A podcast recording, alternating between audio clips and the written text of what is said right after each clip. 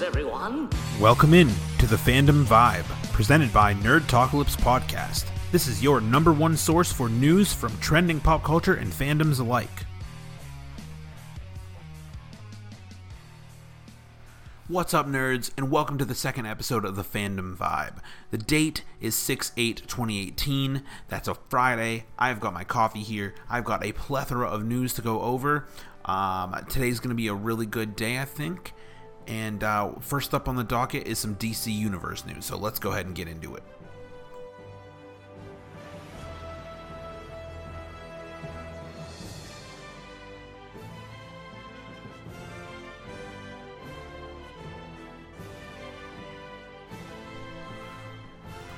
Alright, the DC Universe has some big news coming out of it, no matter where it's coming from TV, from movies, from comic books. There's a lot of shit going on.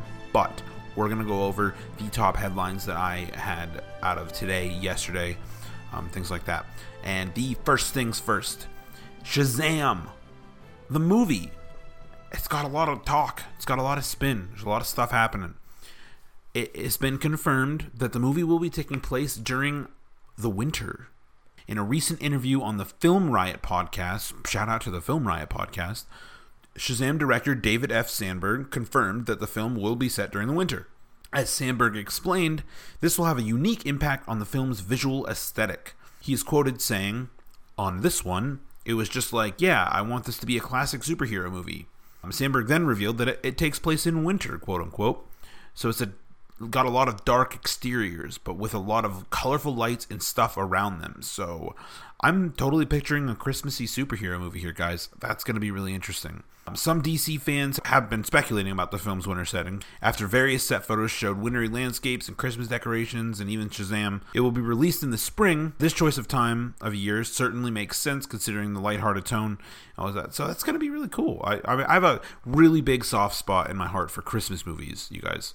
That's going to be nice. I guess it doesn't really matter what time of year that is taking place. Anyway, so here's an excerpt of what Sandberg said in an interview last year in regards to what this current article is about. Quote, "This will be very different than what I've done in the feature space because it is not a horror movie and it's a much lighter tone. But it is something that I look forward to trying out, even though I plan to return to horror in some fashion. My background is back in Sweden before I started doing horror shorts. I was doing animated comedy shorts. It's not totally alien to me, but to have more of a comedy approach, I look forward to taking that on in the future in a feature." So this movie is going to be something else, guys. I really hope that Shazam makes it, exceeds our expectations, because that's just going to be really nice. This next one here is a rumor, which is what we deal with on a daily basis with the DC Universe and Marvel Universe and stuff like that. But this rumor is supposedly that Superboy may appear on the Titans TV series, which is very interesting. It says here that the first live-action series for Warner Brothers' new DC-focused streaming platform appears to be embracing its comic book roots, and it sounds like another fan-favorite character could be making an appearance. A recent casting notice for the original DC Universe series, Titans, indicates that a certain Kryptonian clone could be making his way to the streaming service. A new report from that hashtag show could tease the impending arrival of Superboy. That hashtag show describes the role thusly, being referred to as quote-unquote David.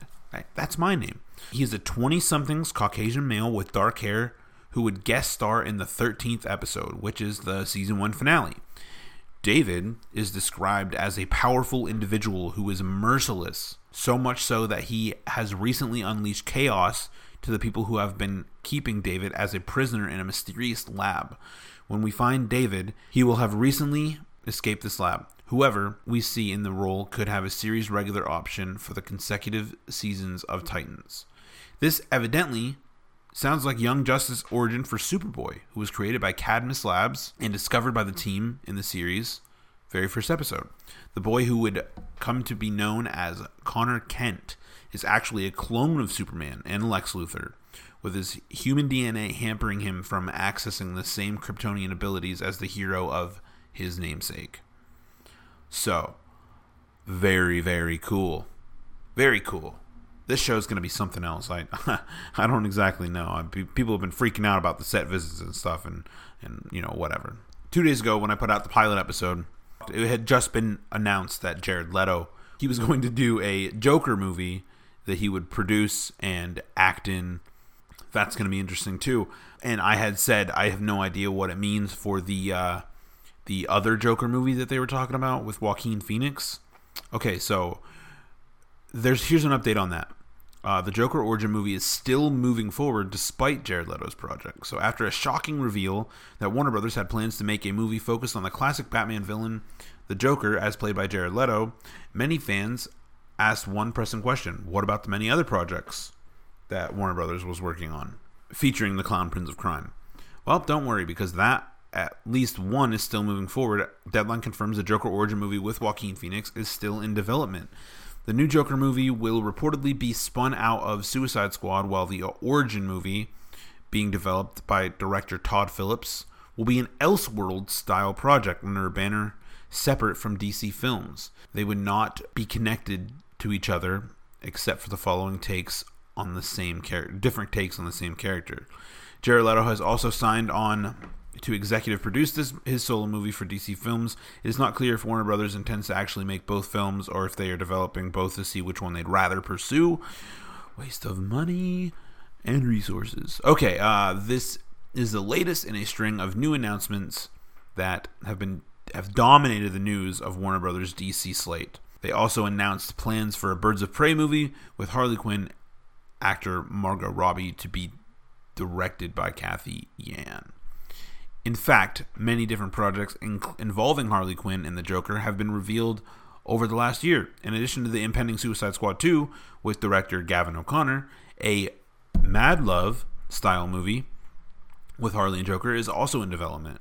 For those of you who don't know, Mad Love is a wildly popular comic book, including Harley and Joker and some crazy shit love story. I have not read it. I just know what it is because it is super popular. So if you don't know what it is, you live under a rock. Anywho, moving on then. DC Universe streaming platform is evidently eyeing an August 2018 release and will host a plethora of DC-related content, including animated movies, animated shows, comic books, which is fucking cool, as well as original content that they will provide, like, i.e. the Titans that we were talking about ahead of time, and then there's Swamp Thing and Harley Quinn TV show and all sorts of shit like that. Really cool. Probably some crazy shit coming up in the future. I don't know. I'm hoping that they maybe they take Gotham and save Gotham, because I love that show. All right, well, that concludes the DC Universe portion, and I believe it is time to move on to the next section.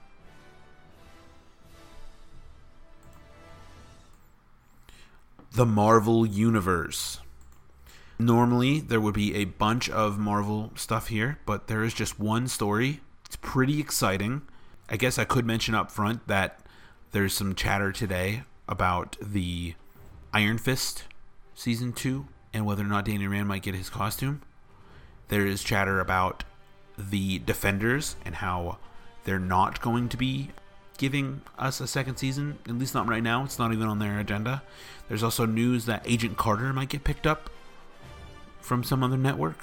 I guess they've got some more content there. But this news here is very exciting. We talked 2 weeks ago when Lane and I did an episode of Nerd Talklips. There was some information about Daredevil Season 3 and its villain being Bullseye. Now, Daredevil's back in the news, but with something a little bit different. Daredevil showrunner, Steven DeKnight, is up for a Moon Knight series. Now, Steven DeKnight might not have to put Moon Knight in the series of Daredevil, but he has a clear vision of how the character should be portrayed. DeKnight, whose most recent work was serving as a director on the Pacific Rim Uprising, spoke to comicbook.com in an exclusive interview.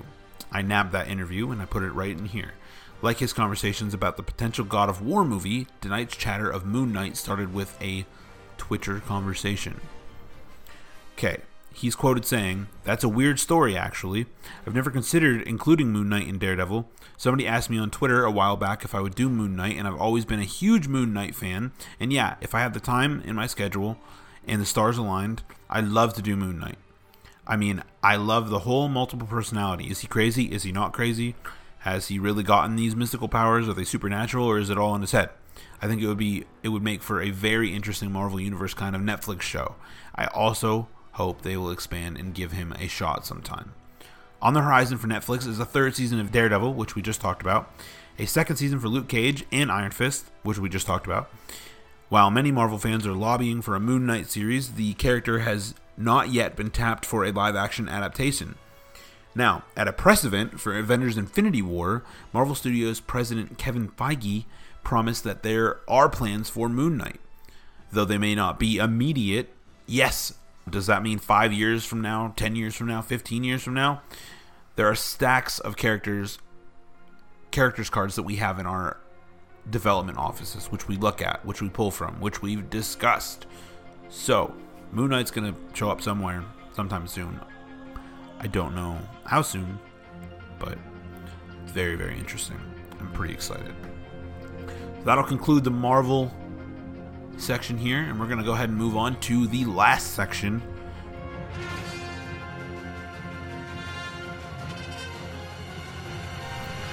Rick and Morty news. Alright, so this title is Dan Harmon reveals why Rick and Morty needs 70 more episodes. While speaking to Gentlemen's Quarterly before the renewal was finalized, Harmon revealed that he and co-creator Justin Roiland intentionally held up production until Adult Swim delivered a massive renewal that would allow them to focus only the fourth season, as opposed to taking on several side gigs while waiting for each episode order to come in. So, that makes a whole lot of sense. To me, anyway. People fucking love Rick and Morty, and they freak the fuck out on the creators all the time. But they did it on purpose so they could focus on it wholeheartedly and always. That makes a whole lot of sense to me. This continues to say, on the plus side, Harmon and Roiland's gambit obviously worked. It gave them job security that they wanted. Now they can be secure in the knowledge that Rick and Morty has multiple seasons lined up, and that they will be able to simply move from one season to the next. Potentially, this could even speed up the production of the show. The downside is that the excess number of episodes could also lead the show's quality to take a dive. Even spread out over 7 years or so, it's going to take a Herculean effort to make sure that the new installments live up to the standards set by the earlier seasons of the show. Which is very true. But dude, these guys are genius. I'm sure that they'll do it.